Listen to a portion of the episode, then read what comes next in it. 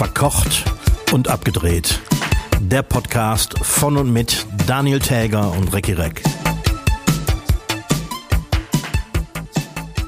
Achtung, Warnung.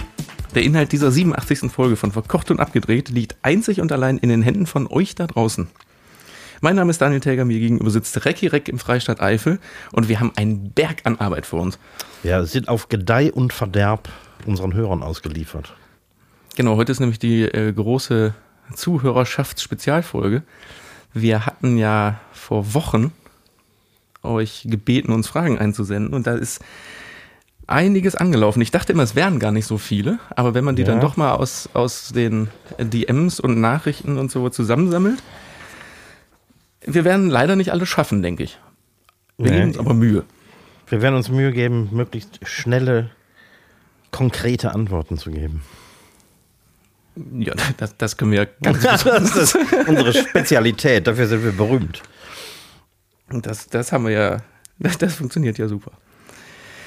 Ja, wie machen wir das? Ähm, wir haben die ja hier, äh, ich habe die ja zusammengesammelt und nach Koch und Fernsehmann aufgeteilt. Machen wir am besten Abwechselnd, ne? abwechselnd, ne? Ja, ne? Ja. Pass auf, ich fange mal direkt mit einer Frage an, die, also es gab einige Fragen, die doppelt reingekommen sind. Mhm. Die Frage ist allerdings von mindestens drei unterschiedlichen äh, Hörern zusammengekommen. Ja.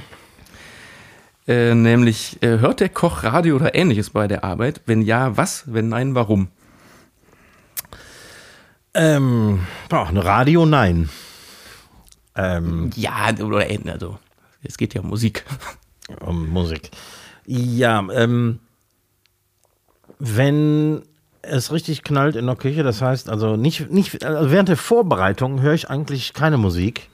Hin und wieder mal Podcast. Ähm, wenn die Gäste kommen und äh, wir dann loslegen, so richtig mit, äh, mit Volldampf, dann läuft meistens laut Musik in der Küche.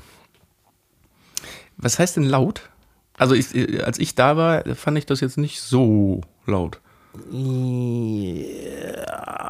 Ja, ja, es ist äh, gelegentlich lauter als das, was du gehört hast. Wir wollten ja auch Aber kommunizieren. erinnere ich mich richtig, dass du das gleiche hörst, wie im Gastraum läuft, ne? Ja, das war jetzt meine äh, Playlist fürs Restaurant, die, sagen wir, restauranttauglich ist, aber nicht schlecht. Äh, trotzdem im Restaurant keinem Gast wehtut. Also theoretisch könnten wir tatsächlich andere Musik hören. Das tun wir gelegentlich auch. So, so ein Death Metal oder was? Nee, nee. Also wenn ich mit, äh, mit äh, Küchenhilfe Philipp arbeite, dann sind das oft Klassiker. Also der ist der totale 80er Jahre Rock-Fan. Also jetzt nicht äh, äh, ähm, äh, Hair Metal oder irgendwie äh, oder ähm, so Softrock oder so, sondern eher so, Kuschelrock eher. nee, so, so obskure ähm, U2B-Seiten und äh, frühe Dire Straits und sowas. Aber äh, wenn du dann sagst laut, die, es gibt ja keine geschlossene Tür zwischen Das stimmt. Also es geht, es geht ja in den Vor, in diesen kleinen Vorraumflur und dann steht man ja eigentlich schon im Gastraum. Das ist richtig. Und wir müssen natürlich auch noch in der Küche kommunizieren können. Also es ist jetzt nicht so laut, dass man sich kaum da unterhalten könnte. Aber deutlich lauter als vorne im Restaurant. Und das, das stört dann nicht nach draußen. Es hat sich noch keiner beklagt. Das, das heißt ja nichts. nee. Das kannst du direkt auf, demnächst auf, auf Google-Bewertungen lesen. Ich, ich wollte gerade sagen, wir haben noch letzte Woche haben wir doch über, über die, die äh, Google-Bewertung gesprochen. Ist dir da schon mal irgendwas wegen Musik aus der Küche aufgefallen? Nee, bisher nicht eigentlich. okay, aber jetzt, warum hörst du denn keine Musik bei den Vorbereitungen? Weil ich bin eigentlich bei allen Sachen, die ich so tue, wenn ich alleine bin, Ja. habe ich so eine Krankheit, ich muss immer Sachen rezipieren und Sachen hören und wenn es, wie gesagt, was du sagst, ein Podcast oder es muss immer irgendwas laufen. Ganz, ganz furchtbar eigentlich. Ich bin bei den, nee, ich habe bei den Vorbereitungen, wenn ich so alleine vor mich hin arbeite, habe ich gerne Ruhe. Ich bin einfach froh, wenn ich den, den, den, den, den Abzug überm Herd zum Beispiel auslassen kann, weil der alleine ist schon laut. Ähm, und ich bin froh, wenn ich einfach so meinen Gedanken nachhängen kann beim, beim, äh, beim Vorbereiten. Ist, ist ja wahrscheinlich auch besser. Also das, mhm. diese, diese Krankheit, da hatte ich ja schon mal von erzählt, ne, mit diesem, äh, ich glaube, ich hatte das sogar als Tipp, einfach mal, nee, du hattest als Tipp einfach mal auch nichts machen und ich hatte als Tipp, äh, beim Putzen, egal was man macht, immer Podcast hören oder Hörspiel oder so. Ja. So, so rum war das nämlich, glaube ich, eher. Ja, vielleicht probiere ich das auch mal wieder aus, einfach mal nichts dabei einfach zu hören. Ruhe, da kannst du, kannst du nachdenken. Also ich bin kein depressiver Typ oder so, das heißt, ich äh, grüble nicht vor mich hin, aber ich einfach so ein paar Gedanken und ein bisschen planen und so weiter und so fort. Ich habe auch schon mal Netflix-Videos beim, beim, keine Ahnung, Zwiebelschneiden geguckt oder so. Aber am liebsten habe ich echt meine Ruhe, bevor es losgeht. Wie, dann guckst du Serien beim Schnibbeln? Ja, habe ich auch schon. Mhm. Ja, aber eine Kollegin bei mir auf der Arbeit, die hat auch immer Musik laufen, immer. Mhm. Und das reicht mir eigentlich, wenn ich das doch hinten aus dem Büro höre. Ja, ne? Weil die, die hört auch laut. Ja. Die, die, die hört auch gern. Hoffentlich auch gut. Ja, also ich finde es ich find's okay, das geht, geht auch mehr so in die Rock-Metal-Richtung, aber da, ja. es gibt auch Leute, die finden das bestimmt nicht so gut. aber sagt keiner was. ja, hör mal, äh, der Harald fragt den Fernsehmann, wie viel Entscheidungsfreiheit hat ein Kameramann bei seinen Bildern? Oder wird alles vom Regisseur vorgegeben? Jetzt ist natürlich die Frage, meint er, wir haben das schon mal drüber geredet, meint er jetzt beim Film und er meinte beim Fernsehen. Mm, ja, das sind ganz unterschiedliche Paar Schuhe, aber wenn man jetzt Glauben tut, dass beim Film der Kameramann keine Entscheidung hat, dann ist das falsch. Mhm. Weil beim Film heißt der, also im, im Englischen heißt der, der Kameramann ja auch der Director of Photography. Und Director ist der Regisseur. Ne? Genau, das heißt, es gibt in dem Fall, es gibt einen Inhaltsregisseur und es gibt einen Bildgestalter. Bild. Also ja. es gibt manchmal im deutschen Film, das finde ich dann auch sehr gut, wenn da nicht steht Kamera, sondern wenn da steht Bildgestaltung. Ja, das habe ich schon öfter gesehen. So, das setzt sich auch immer mehr durch, tatsächlich, mhm. weil ähm, das ist einfach im Deutschen, gerade im fiktionalen und im Filmbereich ist das der falsche Begriff dafür. Ja. So, aber da, ne, um die Frage zu beantworten, natürlich wird es wird ein Drehbuch geschrieben und es wird ein, ein so, sogenanntes ähm, äh, äh, ja, richtig, genau. wo, die, wo die Bilder schon äh, äh, vorge skribbelt werden quasi, so ganz grob. Ja, wie heißt das noch? Ich, ich weiß genau, was du meinst. Ähm, ja, jetzt, ich, jetzt stehe ich hier ähm, ja. steh ich voll auf dem Schlauch gerade. Ich liefere es gleich nach, wenn es mir einfällt. Irgendwas mit Story, Storyboard, oder? Storyboard, danke. Ja ich bekomme gar nicht aus dem Business, ich tue immer nur so. ich habe mir das alles bei Wikipedia angelesen und deswegen fällt mir manchmal fällt mir was nicht ein. ich bin eigentlich bin ich Bäckerei-Fachverkäuferin. Mhm. Nämlich. Das ist auch ein wichtiger Job. Auf jeden Fall. Die haben nur nicht so viel mit Storyboard zu tun. Das stimmt. Egal, aber ne, also da läuft diese Gestaltung im Vorfeld ab und nachher wird eigentlich nur noch reproduziert was man sich vorher überlegt hat. Deswegen könnte das so wirken, als, als hätte man da keine Entscheidung. Beim Fernsehen, nehmen wir mal das Beispiel, das, das Fernsehteam, was vor, äh, vor ein paar Wochen bei dir war für diesen WDR-Beitrag. Ja. Naja, sagen wir mal so, natürlich hat der Entscheidungsfreiheit, was der für Bilder macht und ob der zu dunkle Bilder dreht, wie in deinem Fall. Aha. Und das dann nachher um die Ohren gehauen bekommt. Aber der hat ja nicht viel Wahl, wenn da die Nö die Redakteurin oder die Realisatorin oder der Realisator sagt, wir drehen jetzt mit Recki da in der Küche ein O-Ton, ein Interview, dann hat er ja nicht viel Spielraum, ein Bild einzurichten. Klar kann man das schön machen, man kann es auch nicht so schön machen. in dem Fall war jetzt nicht die Zeit ja. dafür da, schönes Licht zu setzen, eine schöne Dreipunktausleuchtung oder sowas. Nee, der hat auch mal direkt auf mich draufgehalten, mal durch die Scheibe und so. Das äh, war schon in seinem Entscheidungsbereich, aber. Ja, aber das kommt auch, da kommt auch wirklich, also da äh, trennt sich auch die Spreu vom Weizen, ob ein, ein Redakteur, das ist ja quasi der, der Regisseur im Fernsehbereich oder der Realisator in dem Fall, einem Kameramann ständig ansagen muss, dreh doch nochmal das, dreh doch nochmal das, wir brauchen hierfür noch sogenannte Schnittbilder, mach mal das, mach mal das. Oder ob du Leute hast, die wissen, was am Ende rauskommen soll und ziemlich eigeninitiativ das Ganze zusammenhauen, weil die auch selber den Anspruch haben, dass es schön wird. Ja. Also wenn ich damals mit, mit Realisatoren gedreht habe, die nur auf ihren Inhalt aus waren, ne, also das, das ist schon passiert, dass, dass sie eigentlich auf dich überhaupt nicht einpfennig geachtet haben, was du überhaupt machst. Du hättest auch einfach Scheiße drehen können. Da habe ich, ne, und da habe ich dann wirklich eigeninitiativ, habe ich dann noch mal, bin ich nochmal raus, habe nochmal eine totale von außen gedreht, damit man überhaupt den Be- Beitrag zum Beispiel irgendwie überhaupt etablieren kann. Irgendwelche Details, damit die, der Cutter nachher irgendwie die Chance hat. Wenn du aber jetzt so einen, so einen Kamerakollegen hast, der Dienst auf Vorschrift macht, ist natürlich, Ja. ist natürlich schlecht. Also ganz viel Eigeninitiative in dem Fall ist da Ja. gefragt. Ne? Und um dann jetzt abschließend diese Frage zu, zu beantworten, Entscheidungsfreiheit, jein. In einem Also- gewissen Rahmen. Hm? In, innerhalb der Bildgestaltung. Die ist natürlich beim Fernsehen und beim Film ein bisschen anders auszulegen, aber so gesehen, also die Bildges in der Bildgestaltung auf jeden Fall. Mhm. Ja, ich hoffe, das ist so halbwegs beantwortet. Ich schätze ja, ne? Nächste Frage an dich wäre von RT Foto. Äh, könntest du dir vorstellen, im Restaurant zeitlich begrenzt Bilder oder Fotos, in Klammern auch deine, auszustellen? Ja. Ich hatte, R RT Foto klingt danach, als wäre es ein Fotograf, ne? Ja, ne? Das, also ich, ich hatte durchaus Fotos von mir im Restaurant hängen. von dir persönlich, also von dir? Na, nein, Se- Fotos se- von- se- Selbstbildnisse von dir? Von mir aufgenommene, entwickelte und abgezogene Fotos.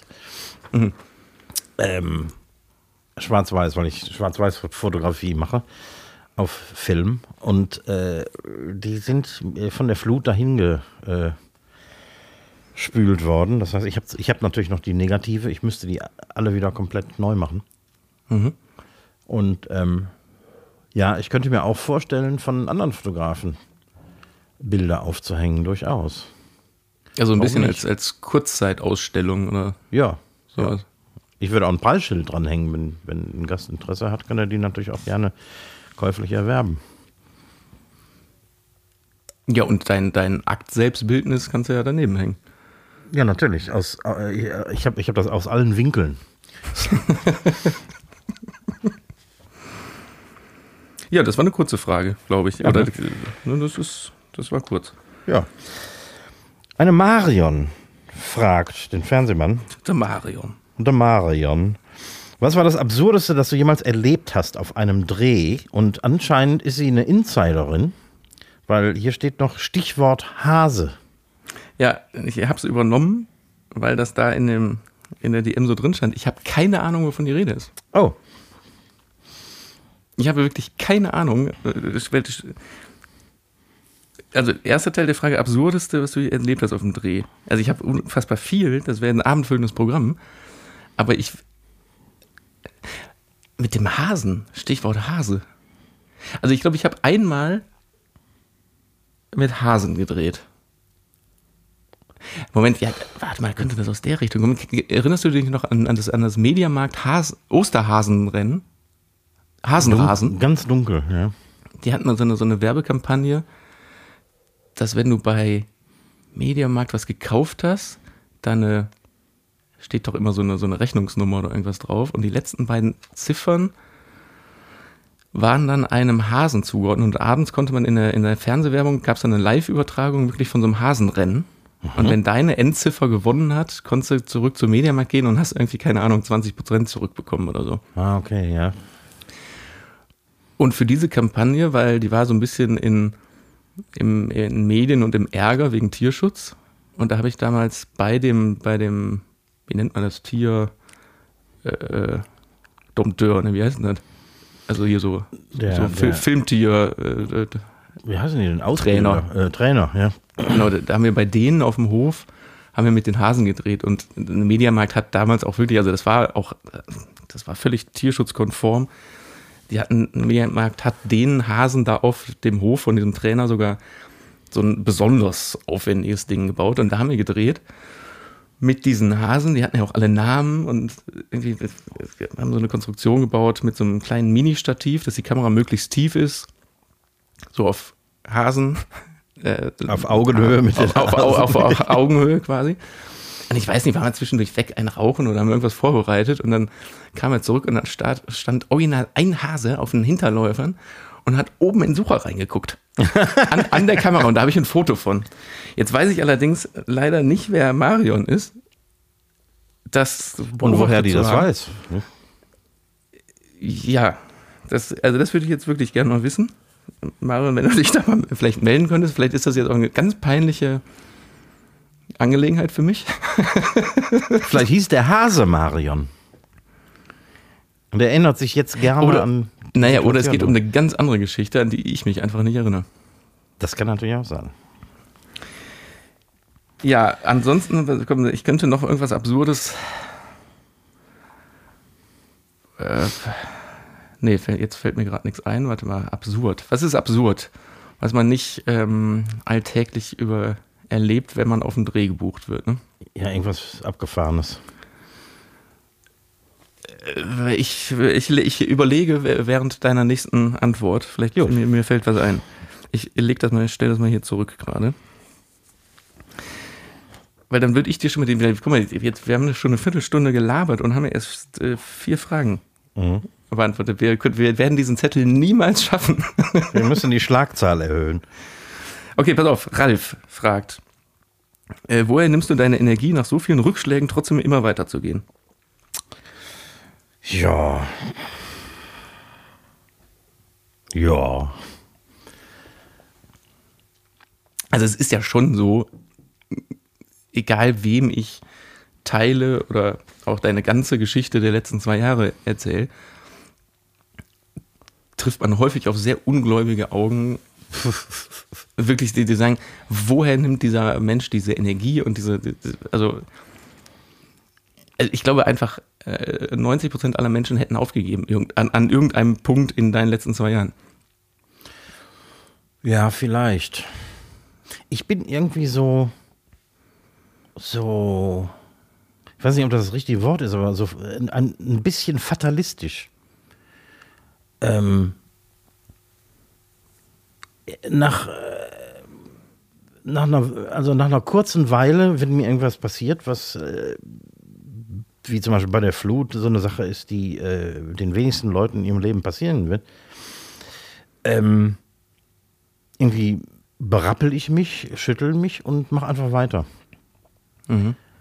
Also ich, ich denke nicht groß darüber nach, was für ein Schicksalsschlag das gewesen ist und wie ich da wieder rauskomme. Ich mache einfach weiter.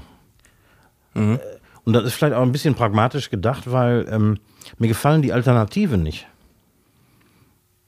Das wäre jetzt so eine Frage. Was wäre denn so eine Alternative gewesen? Ja, eben. Genau. Was, was wäre die Alternative? Also, pff, keine Ahnung, mich irgendwo als Koch im Krankenhaus zu verdingen oder so, ähm, ist nicht meine Vorstellung von Kochen und auch nicht vom, vom, vom Leben. Also mache ich mhm. das weiter, was ich, was ich gerne mache und klar, hätte die Versicherung nicht bezahlt oder wie auch immer, ähm, hätte das finanziell nicht so funktioniert, wie es funktioniert hat, mit Mühen, aber irgendwie schon, ähm, hätte ich aufgeben müssen. Ich wollte gerade sagen, das ist ja ein ganz wichtiger Punkt. Wenn die für seine Versicherung, was ja wirklich auch ein großer Glücksfall war, nicht gezahlt hätte, was ja. hättest du denn dann, was hättest du denn dann gemacht? Erst dann hätte ich darüber nachgedacht, was ich mit dem Rest meines Lebens anstellen wollen würde. Ich habe nicht drüber Hätt, nachgedacht. Hättest du einen, äh, einen, Kredit aufgenommen, um den, den Wiederaufbau zu machen und eine neue Küche zu kaufen? Wahrscheinlich nicht. Also es gab ja anscheinend staatliche Hilfen, die hätten 80 Prozent deines Schadens bezahlt. Mhm. Wobei ich von, auch von Kollegen hier aus der Gegend gehört habe, dass das ähm, eine Riesenkatastrophe ist, überhaupt an dieses Geld zu kommen. Und ich kenne auch Kollegen, die aufgegeben haben, an dieses Geld zu kommen, obwohl es ihnen eigentlich zusteht. Mhm. Ähm, ich weiß es nicht.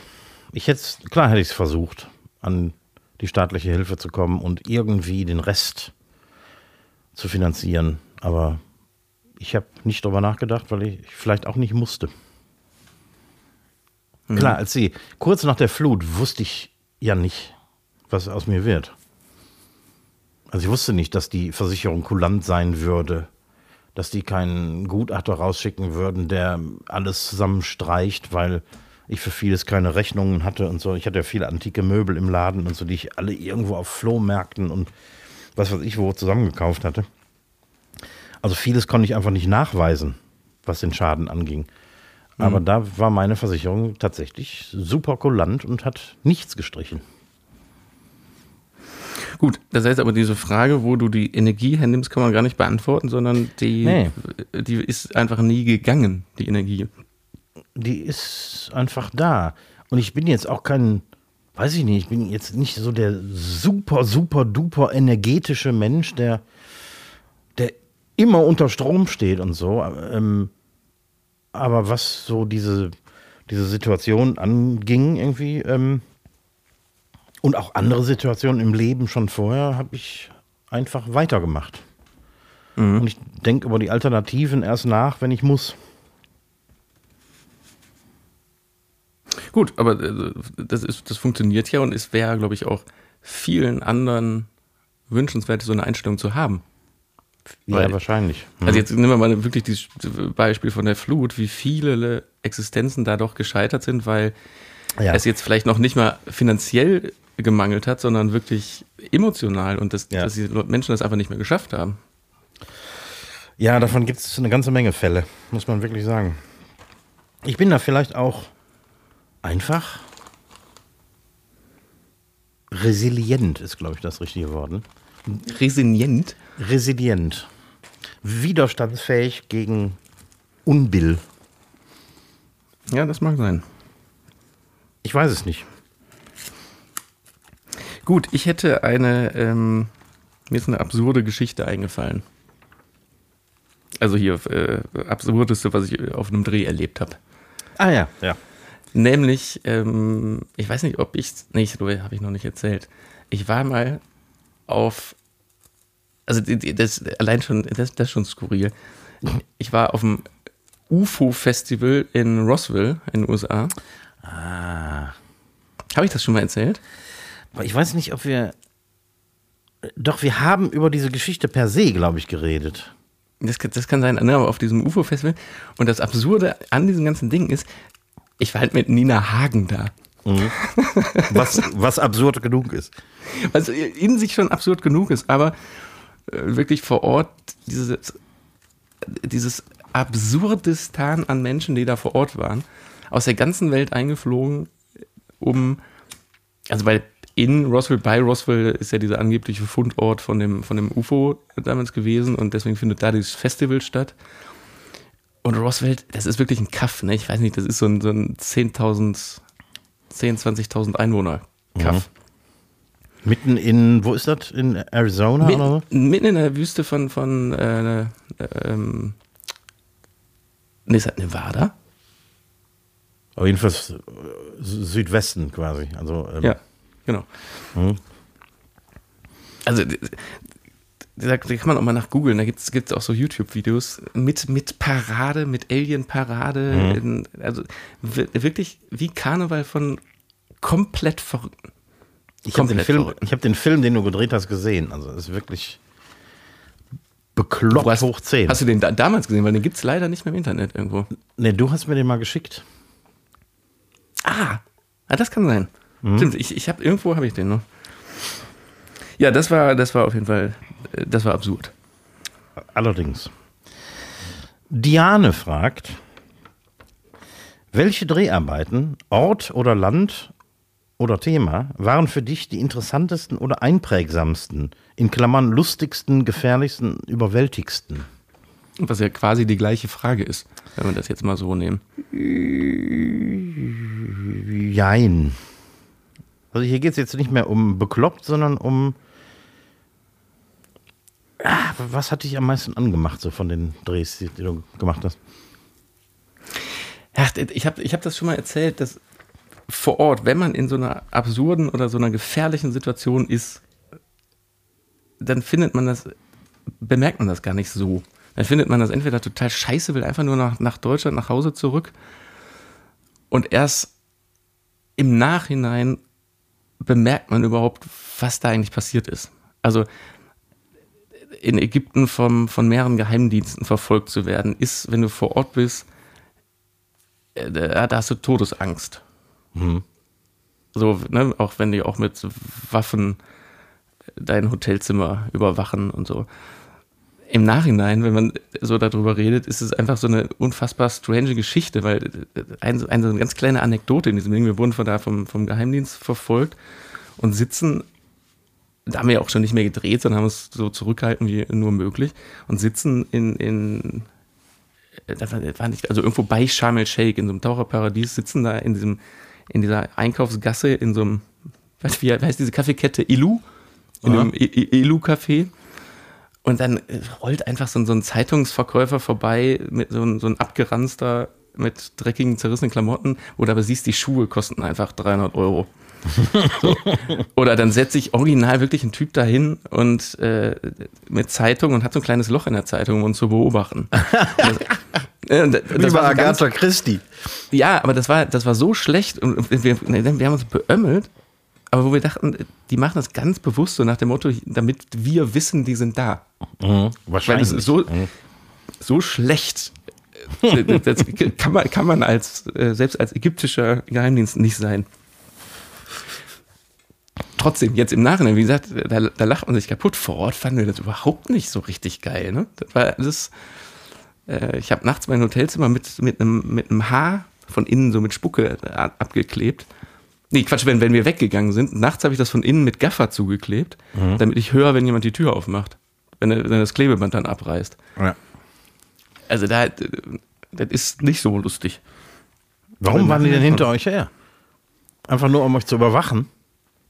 Ähm, naja, wenn du in Ägypten drehen möchtest, das war damals für Gut bei Deutschland, wenn du da drehen möchtest, brauchst du eine Drehgenehmigung. Und die Drehgenehmigung ist nicht wie in vielen anderen Ländern ein Schein, den du dann vorzeigst, wenn dich irgendjemand anspricht oder Polizei, sondern die stellen dir einen Regierungsabgesandten oh. zur Seite, dem du äh, auch Hotel und Essen und sowas alles bezahlen musst. Der hat die Papiere dabei und der klärt dann vor Ort alles mit den ja. Behörden, weil mhm. es gibt, Ägypten ist ja jetzt auch jetzt nicht so, so ganz äh, geil aufgestellt, was das angeht, weil die haben, glaube ich, drei verschiedene Polizeibehörden und unzählige Geheimdienste. Mhm. Und dieser Regierungsbeauftragte, der erklärt das dann. Der Punkt bei uns war halt, der ist einfach niemals am Flughafen aufgetaucht. und nach mehrmaligen Telefon mehr, vielen Te Telefonaten mit der Regierung hieß es, ist gar kein Problem.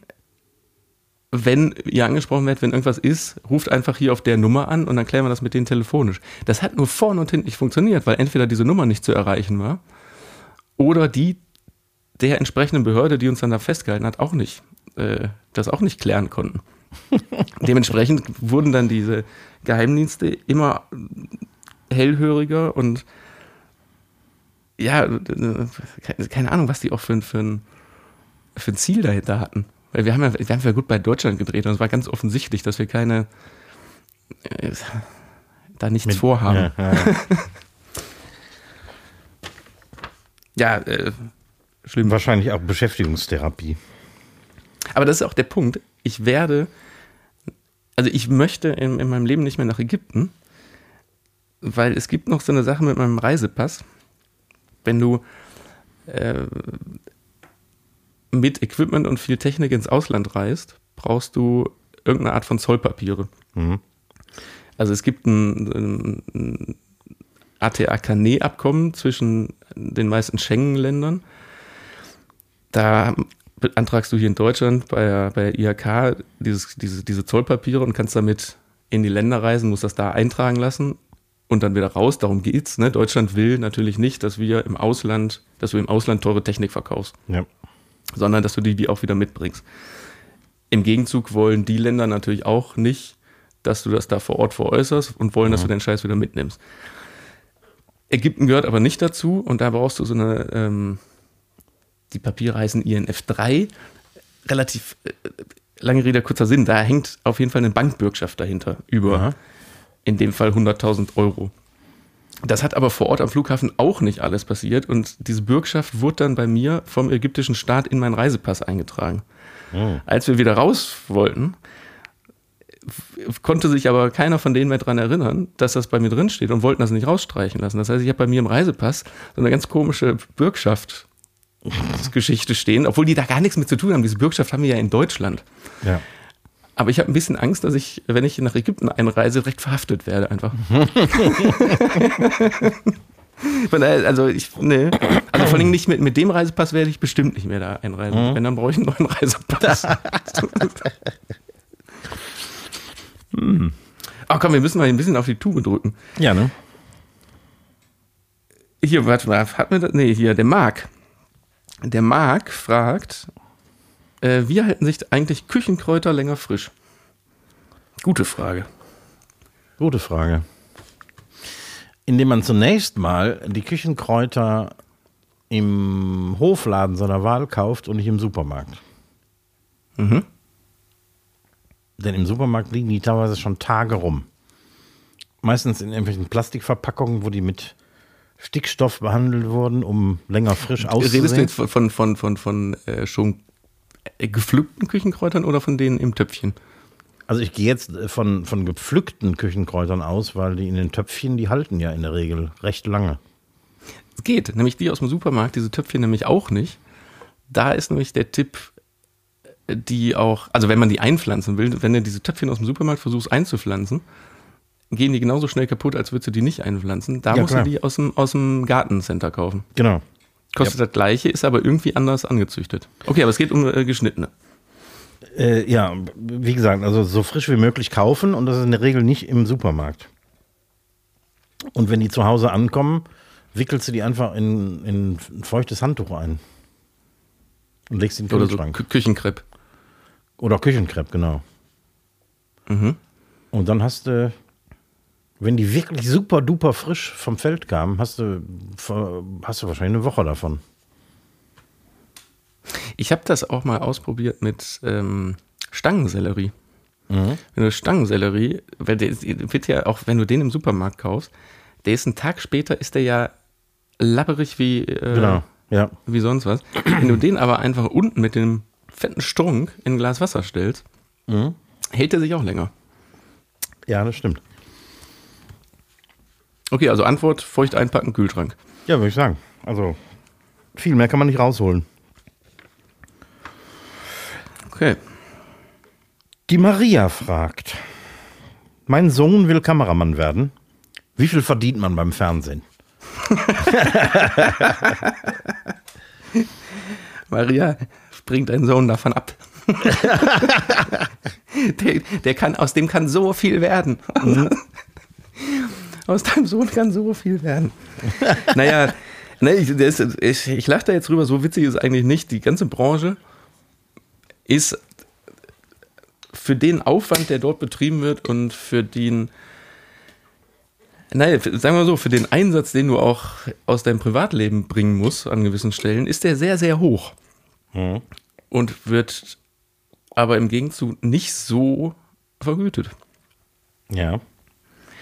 Also, wenn du dich acht Stunden in die Bank stellst als Bankkaufmann und da Karriere machst, so ein bisschen in, die, in dieser Bank, dann hast du nach zehn Jahren immer noch deine 40-Stunden-Woche, verdienst aber wesentlich mehr. Mhm. Also, ob jetzt Kameramann, Tonmann oder irgendwas in dem ganzen Bereich, es, hat, es muss was mit Berufung zu tun haben Ja. und wirklich mit eigenem Willen, weil der Verzicht im Privatleben, nehmen wir jetzt mal das Beispiel Kameramann, du bist einfach wahnsinnig viel unterwegs.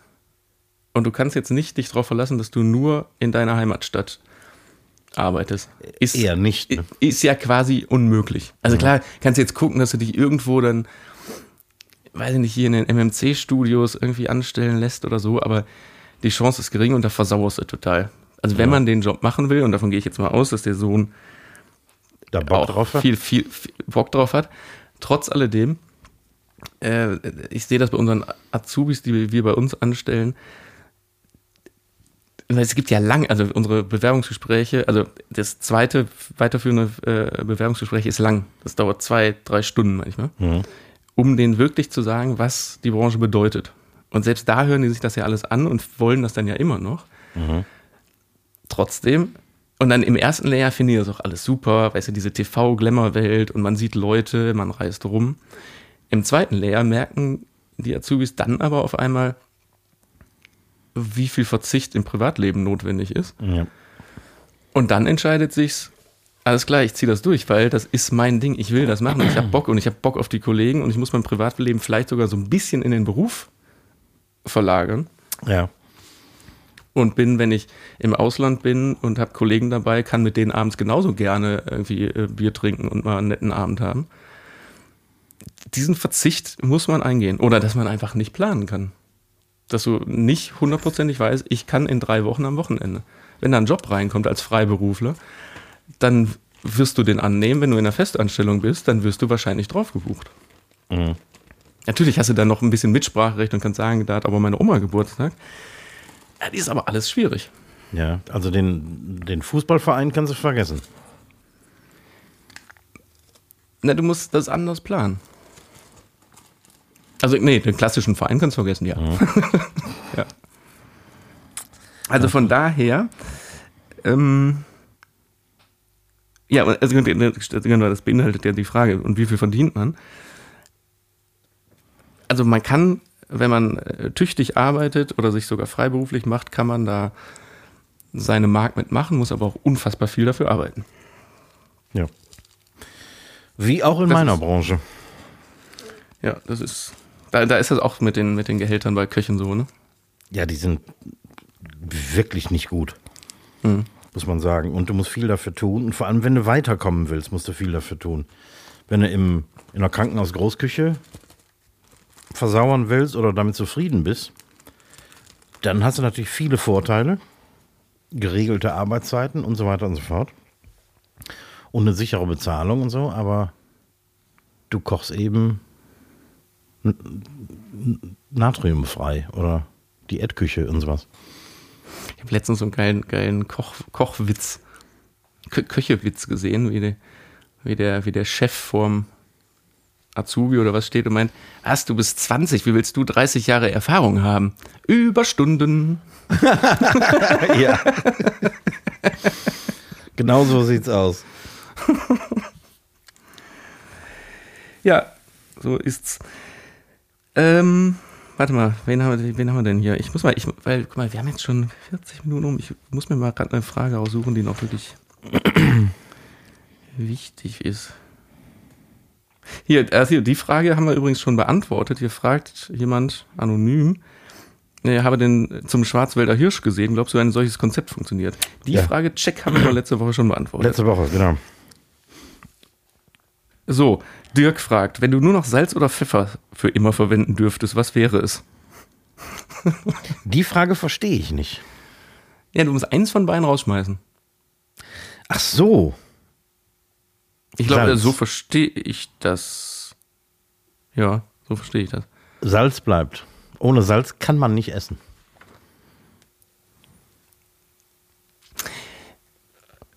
Ich hätte jetzt gedacht, du sagst Pfeffer. Nee. Weißt du, weißt du warum? Weil Salz kannst du ja ganz viel auch imitieren mit Speck, mit. Ja, also, aber, ja, na, aber es, es reicht nicht. Also, wie viel Speck musst du in dein Nudelwasser schmeißen, damit die Nudeln schmecken? Vor allem, wie schmecken dann die Nudeln? Ja, genau. wie beschissen schmecken denn dann die Nudeln? Mhm. Nee, ich muss sagen, ohne Salz geht's nicht. Also der, der menschliche Körper braucht Salz und nichts naja, schmeckt ohne Salz. Frag mal da hier Köln-Kalle Lauterbach. Mm. Der braucht kein Salz. Der braucht halt kein mhm. Salz. So sieht er auch aus.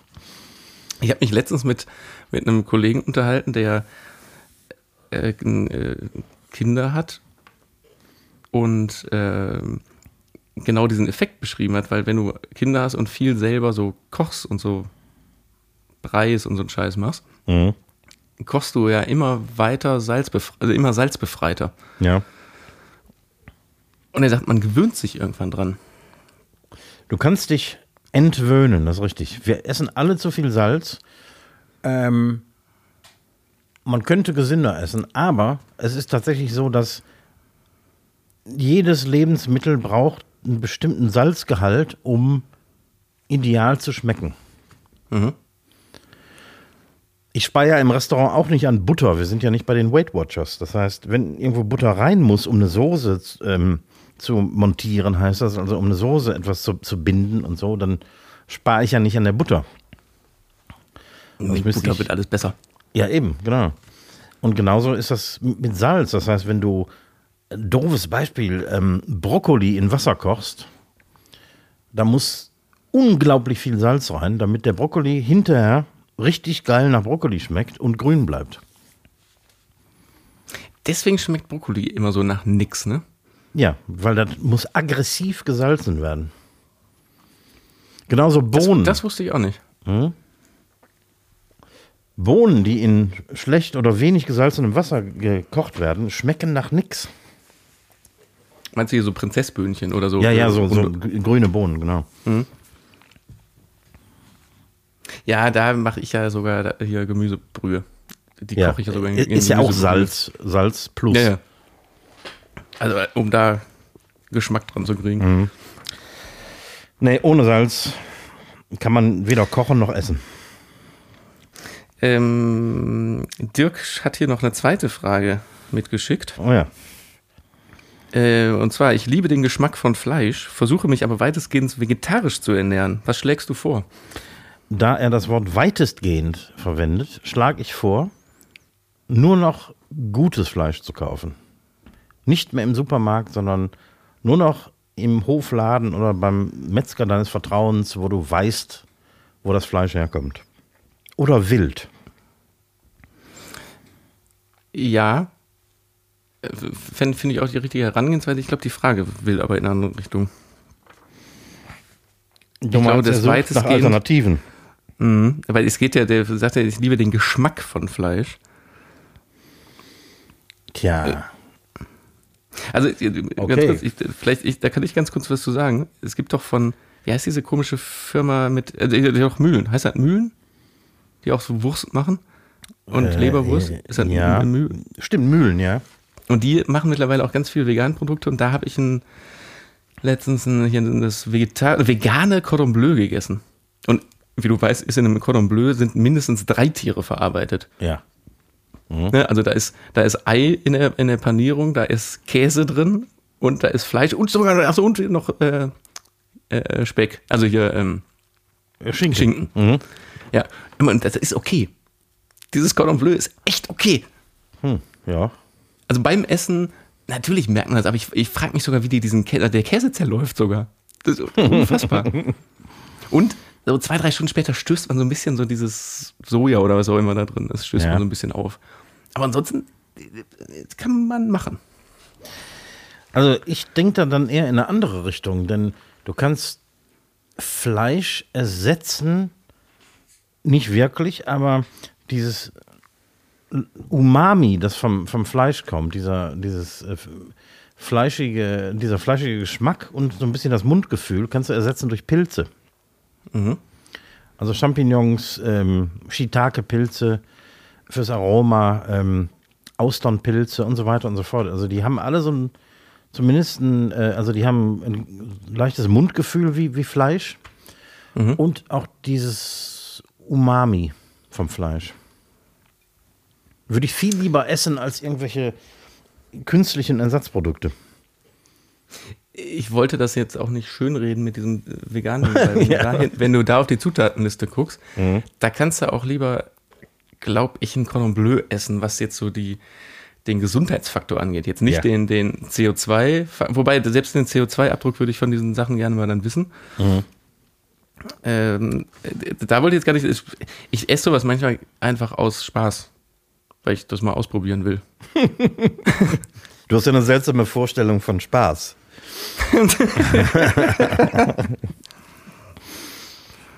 Ich hoffe, dass wir Okay. die, die Frage irgendwie einigermaßen beantworten konnten.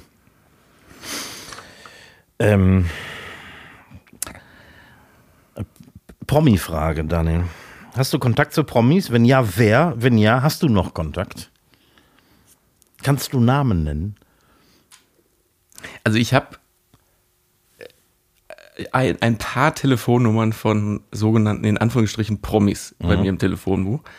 Aber allerdings habe ich natürlich keinen Kontakt, weil ich habe die Nummer, weil ich mal mit denen zu tun hatte. Und keine Ahnung, dann äh, ne, so ein Thomas Gottschalk wird dir nicht deine Nummer geben, aber so andere, keine Ahnung, wenn man sich morgens verabreden muss, um vom Hotel abzuholen oder so, dann hat man da ja die Nummer. Aber ich habe ja keinen SMS-Kontakt zu denen oder so. Ja, und ich würde ja jetzt auch nicht anrufen, wenn ich eine Frage hätte. wenn ich eine Frage hätte. Ja, also weißt du, nee, also das, ist, das kann ich ganz klar von Nein, also zu Also, was heißt denn Kontakt zu ich Natürlich habe ich Kontakt zu Promis, weil ich äh, ganz oft welche sehe und mit welchen zu tun habe, aber. Ich glaube, es geht um private Kontakte. Nee, dann nicht. Aber falls du mal die Telefonnummer von Peter Zwegert brauchst. die, also das ist zum Beispiel von einer, eine Nummer, die ich zum Beispiel habe.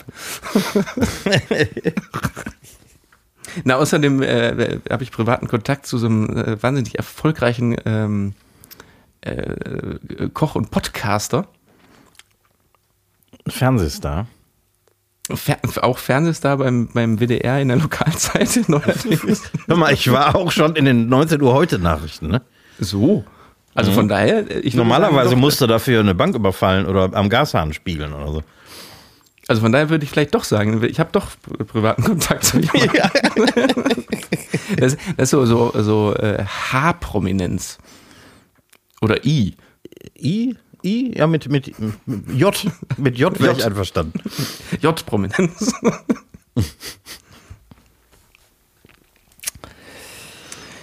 so. Äh, wie spät haben wir? Wie viele Fragen kriegen wir noch oh. hin? Zwei, ja, zwei, drei kriegen wir noch hin. Ähm, ähm, ähm. Das ist gut, hier, äh, Michael. Woher holst du dir die Inspiration für deine Gerichte? Stichwort Rippchen. Lecker, schreibt er. Der scheint wohl schon mal bei dir gewesen zu sein. Ja, anscheinend, anscheinend. Ähm, ja, Inspiration für die Gerichte. Ich meine, die Rippchen sind jetzt keine Erfindung von mir. Es gibt auch nichts, was jemand noch nie gekocht hätte. Also alles ist schon mal irgendwie gekocht worden. Ja, gut, aber du musst ja trotzdem, also ich glaube, vielleicht geht die Frage so ein bisschen dahin, die Inspiration, dass Rippchen in dein Konzept passen würden und das dann auszuprobieren und zu gucken, wie mache ich die Rippchen, dass die in mein Konzept passen und wie gebe ich die dann raus. Also ich hatte die Idee, Spare Ribs zu machen, weil man die hier in der Gegend nicht kriegt. Und ähm, ich wollte, ich, ich habe auch einen Steak-Ersatz gesucht, weil aufgrund der extrem steigenden Preise ähm, müsste ich das, das Entrecote-Steak, das ich vorher verkarte hatte, für, für einen unfassbaren Preis anbieten. Also habe ich mir eine Alternative gesucht. Das war die ursprüngliche Inspiration für die, für die Rippen. Mhm rein äh, finanzieller Natur. Und dann habe ich. Echt? Da, daher kommen die Rippen ja, eigentlich? Ja, eigentlich okay. kommen die daher. Und dann habe ich rumexperimentiert, weil ich mache nicht einfach irgendeine Standardrippe mit irgendwelchem Fertigzeug, sondern ich habe mit einer Gewürzmischung experimentiert. Mit der wird die Rippe eingerieben und über Nacht äh, im Kühlschrank liegen lassen. Und dann habe ich ähm, eine eigene Barbecue-Soße entworfen. Habe da auch ein bisschen rumexperimentiert. Ich habe ein paar fertige gekauft, also von den guten. Ähm, habe mal probiert und auch auf die Zutatenliste geguckt, was da so drin ist, weil ich habe vorher noch nie eine Barbecue-Soße gemacht. Mhm. Und habe dann so Zutaten gekauft, wie geräuchertes Paprika, Tamarinde ähm, und so weiter. Also es ist eine relativ lange Liste an Zutaten, die da drin ist und habe die die richtige Mischung habe ich mir irgendwie äh, ja, heraus experimentiert und daraus wurde dann die Marinade, mit der die Rippen eingepinselt werden, bevor die in den Ofen gehen. Ja, und ich, also um nochmal auf diese Frage von Michael zurückzukommen, ist das bei dir, also ich glaube, bei dir ist das auch so, dass deine Gerichtsinspiration, also du hast ja ein gewisses Restaurantkonzept und das heißt nämlich äh, lokal, lokale Zutaten. Genau. Und lokale Zutaten, äh, also die Jahreszeit bestimmen ja auch die Zutaten. Das heißt, im Ja. Herbst äh, hast du ja Zugriff auf Kohl und dann bestimmt ja wahrscheinlich so ein bisschen auch der, das Dasein des Kohls deine Inspiration, oder? Ja, das ist richtig. Das heißt, ich ähm, arbeite eng mit einem Gemüsebauern zusammen und auf meiner Speisekarte landet das Zeug, was der gerade vom Feld holt. Ja, eben, das- meine ich. Also du machst ja jetzt keine, keine kulinarische Reise durch Deutschland, um mal zu gucken, was machen die anderen so. Nee, genau. Also da, da, da bin ich, äh, ich, ich gucke da in keine Richtung, sondern ich rede mit dem Bauern und der hat eben jetzt gerade Endivie oder Spitzkohl oder irgendwas und dann mache ich was damit. Mhm. Ja, ich- ich- ja, also das ist eine, eine sehr pragma- pragmatische Inspiration. Ist jetzt nicht so, dass ich irgendwie mir irgendwelche Sterneköche angucke, mir Ideen klaue und so. Interessiert mich alles eigentlich überhaupt nicht. Du bist wieder dran. Ja, ich bin dran. Ne? Ähm, der Jona fragt, welche Formate magst du privat oder was schaust du privat? Ähm, ja, boah, ich bin ja so ein Fernsehkind, ne? Ich gucke echt viel. Also ich gucke viel aus. Also ich, habe ich ja schon mal erzählt, ich gucke ja auch Sachen nicht, weil ich die unbedingt privat total geil finde, sondern weil ich die beruflich, Berufliches Interesse. ein berufliches Interesse daran habe, das gesehen zu haben. Und mir passiert es nicht selten, dass ich dann auch an so Sachen dranbleibe und das dann nochmal gucke, wenn es nochmal eine, irgendwie eine Serie oder irgendwas oder eine Folgeshow. Das passiert mir nicht, nicht selten. Also ich bin privat wirklich eher der Fernsehgucker und weniger so der Netflix. Ja. Ich habe Netflix und Amazon und so den ganzen Scheiß, aber ich gucke da total wenig. Also wenn, hatte ich ja schon mal erzählt, mache ich wirklich so äh, Film und Blu-ray. Aber ansonsten Fernsehen und Frage ist ja, welche Formate magst du? Ich, ich mag Shows. In jeglicher Unterhaltungsform. Ob das jetzt eine, eine Kochshow wie, wie Grill den Hensler ist oder äh, hier- Kitchen Impossible so? Kitchen ist su- super geil oder wirklich hier diese, diese, diese, was ich letzte Woche erwähnt habe, diese Jauch, Gottschalk, Schöneberger, denn sie wissen nicht passiert. Ja. Das ist so, so ein bisschen, da muss man, da kann man auch nebenbei mal quatschen. Ja. Ne? Also du musst nicht aufmerksam irgendwas gucken, sondern man kann auch zwischendurch mal quatschen, man kann in die Küche gehen, sich irgendwas holen. Du, du verpasst jetzt nicht viel und kommst wieder rein. Aber dich interessiert schon der Unterhaltungsfaktor dabei. Ja. Ja, also dieses ganze Joko und Klaas-Universum versuche ich, wenn es irgendwie geht, zu gucken. Also das ist genau so Unterhaltung. Im Gegenzug gucke ich nämlich dann einfach so, so, so, so Thriller und so Metzelfilme und Ja. also ich gucke zum, ich guck zum Beispiel äh, filmisch, fiktional gucke ich zum Beispiel keine Komödien oder irgendwas Witziges. Da bin ich dann eher so komplett auf, auf der ernsten Thriller, Boah, ich am auch. besten Ich, auf, auf wahre Begebenheiten. So. Ja. ja, ich auch. Blut, Schweiß, Tränen und Sperma. Ne? Äh, Letzteres äh, lasse ich raus. Pornos gucke ich nicht mehr. Höchstens aus, aus beruflichem Interesse. Aus beruflichem, Inter- klar. Dann, dann, also dann gucke ich mir das auch mal alles an. Kameraführung und so. Bildgestaltung. Aber es ging mir äh, zur, zur, boah, das ist 100, das war so zu Beginn von Video im Internet. Also unfassbar das zu sagen, aber es gab ja mal die Zeit, da gab es im Internet noch keine Bewegtbilder. Ja.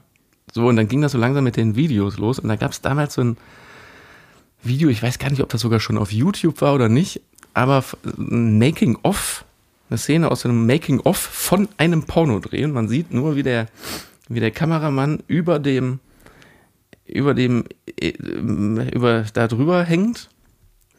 Und in dem Moment äh, passiert ist und der Kameramann dreht sich nur rum und hat einfach das ganze Auge und das Gesicht voll Wichse. und, und, und schmeißt halt nur noch so die Kamera weg und ist halt einfach, ist komplett mal schief gegangen, dieses Ding.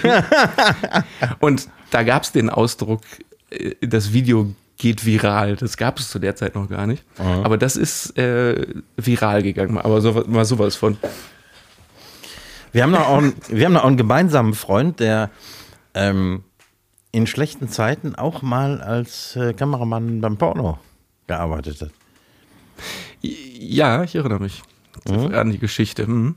Und der, der, ähm, wenn ich mich richtig erinnere, Jahrzehnte her, glaube ich, ähm, muss, es gibt anscheinend, das weiß ich von ihm, beim, beim Pornodreh die Kamera, die voll drauf hält und die Kamera, die, die ähm, ein bisschen weniger von all dem zeigt für irgendwelche Trailer und sowas. Und er musste mhm. diese, diese Trailer-Kamera führen. Und äh, ich, also er hat erzählt, dass das äh, ausgesprochen unerotisch war, dieser ganze Dreh. Ich glaube eh, diese ganze Pornoindustrie. Ich habe mal, ich ich habe mal, ich habe mal in so einer in so einer Produktion gedreht, weil wir über die Family gedreht haben. Einer der der deutschen Pornoproduzenten in Deutschland. Wie, wie heißt der nochmal? Eine Riesenindustrie, weil diese, diese Pornoindustrie, also das ist wirklich riesig ne, in Deutschland. Mhm. Und die Produktionstechniken, die benutzen und das Budget vor allen Dingen, was die für ihre Produktion zur Verfügung haben, war schon immer weit über dem, was, was wir im Fernsehen zur Verfügung haben. Wow. So, und das war mal ganz interessant. Wir haben da, aber ich weiß ich weiß gar nicht über in, also wir haben bei ihm zu Hause gedreht, aber der wohnt halt oder wohnt da auf dem Gelände, wo auch Studios sind und dann durften wir auch mal da in die Studios gucken. Da war, war jetzt kein Dreh zu dem Zeitpunkt, aber Wahnsinn. Bah. mhm. bah. Bah. So, sollen wir noch eine Frage machen und dann ja, den, den, den, Deckel zu? Eine machen wir noch. Ähm. Komm, die geht auch bestimmt schnell. Äh, Christina, äh, was war das leckerste Gericht, was du jemals gekocht hast? Oh Gott. Ich glaube, das ist eine Frage, die ich nicht beantworten kann. Nee, ne? Nee. Okay, die, hat aber zwei Fragen gestellt. Die andere Frage ist, wer ist abseits von dir der Mensch, der die leckersten Gerichte kochen kann?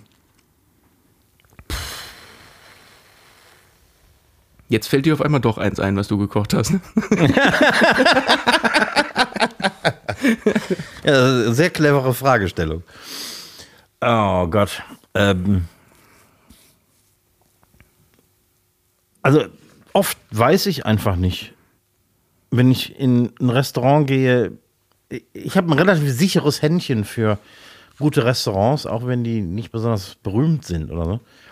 Mhm. Und wenn ich da hingehe und esse super geil, dann weiß ich oft gar nicht, wer es gekocht hat. Wir hatten die Frage vor ein paar Wochen auch schon mal, glaube ich, du hast ja auch nicht so ein Kochidol jetzt oder so, ne? So nee, einen, gar nicht. Wo du sagst, mhm der ist mein, mein Meister, mein Mentor. Aber vielleicht, was ist, wenn man das so ein bisschen kleiner schraubt? Isst du zum Beispiel bis heute wahnsinnig gern bei deiner Mutter? Wo du sagst, alles, was die anpackt und kocht, ist einfach, hat so einen geilen Schmelz, so ein geiles Herz, oder? Nee. Also meine Mutter kocht auch seit 20 Jahren nicht mehr, weil mein Vater hat das so ein bisschen übernommen. Ja, oder der, also, ne, also so ein bisschen. Ähm, Nee, ich denke da eigentlich in eine ganz völlig andere Richtung. Ähm, ich könnte dir ein Restaurant mitten auf Mallorca nennen, das wahrscheinlich nicht viele Leute kennen. Und würde das jedem empfehlen, weil der Typ kocht total super geil. Mhm. Ähm, oder ich war vor ein paar Wochen ähm, in Griechenland auf der Insel Samos, ähm, die ich noch von, von, von früher kannte. Und da gibt es ein neues Restaurant oben in so einem Bergdorf. Das ist Weltklasse. Mhm. Aber ich weiß nicht, wer da gekocht hat. Deswegen ähm, würde ich da jedes, äh, werde ich jemals wieder nach äh, Samos, Griechenland kommen, dann werde ich selbstverständlich da hingehen. Aber das sind so Sachen, die mir im Kopf bleiben, an die ich mich erinnere. Okay. Ja, einige Fragen sind auch einfach nicht so einfach zu beantworten. Ja, stimmt. Gut, dann haben wir aber jetzt hier noch wir haben noch ein paar Fragen, haben wir jetzt wirklich ja noch offen. Die können wir für die nächsten äh, Frag den Koch und Frag den Fernsehmann-Kategorien einfach vor, vor ja, auf jeden Fall. Die, ja, da sind noch ein paar gute Sachen dabei. Weil damit die jetzt nicht umsonst gestellt wurden, würde mhm. ich sagen, verteilen wir die dann einfach in die Kategorie rüber. Würde ich auch sagen. Und wir müssen uns nichts aus den Fingern saugen. Genau. So. Also von so. daher wirklich, wirklich schon mal vielen, vielen Dank für diese ganzen Einsendungen, weil jo. irgendwann sind wir mit unseren Fragen, die wir uns gegenseitig stellen können, auch so ein bisschen am Ende. Deswegen ja, drehen, drehen uns im Kreis. Ne? Na, ja, aber es ist ja auch mal, mir würden ja auch Fragen für mich jetzt nicht so in dem Fall einfallen. Manchmal, ne, ich kenne ja mein Leben und meinen Beruf. Ja, genau. Das ist natürlich ein bisschen mhm. schwierig. Nee, es, Fragen von außen sind, sind immer gut. Ja, dann würde ich sagen, wir haben nächste Woche kommt endlich mal wieder verkocht und ab, abgedreht am Herd. Ja. Und zwar mit einer Ribolita, wo der Recki jetzt erklärt, was es ist. Das ist ein toskanischer Eintopf mit Kohl. Also in Italien ist das Schwarzkohl. Wir haben Grünkohl genommen. Bohnen und vielen anderen leckeren Sachen, der, äh, den ich nur empfehlen kann. Diesmal mit weniger Wurst. Mit weniger Wurst. War da, war da überhaupt irgendwas? Äh, ist der, haben wir Speck reingekloppt, wie immer? Oder äh, ist ich wüsste kein Gericht, wo du keinen Speck reinklopfst, aber ich glaube, da war ein bisschen Speck drin. das könnte sein. Weil ja. die letzten beiden Folgen waren ja doch sehr fleisch- und wurstlastig. Ja, stimmt. Deswegen. Aber ähm, guckt euch das unbedingt an am Montag, äh, verkocht und abgedreht, am ja. Herd mit der Ribolita, weil das war wirklich sehr lecker und ist jetzt im Herbst gut zu machen, weil es gibt Grünkohl. Da ja. wären wir wieder beim Thema. Ja, in diesem Sinne äh, verabschiede ich mich hier an der Stelle. Verweise nochmal äh, an unsere tolle äh, Zuhörerschaft mit ihren tollen Fragen. Mhm. Danke. Und sage einfach, bleibt gesund. Die letzten Worte gehen an Recki Reck und ich winke jetzt. Tschö. Ja. Tschö. ja, ich würde mich dem anschließen wollen. Ich habe auch jetzt quasi nichts mehr zum Thema beizutragen. Wir sehen uns äh, per Video am Montag, per Podcast am nächsten Donnerstag. Die Hut, schwenkt der Hut.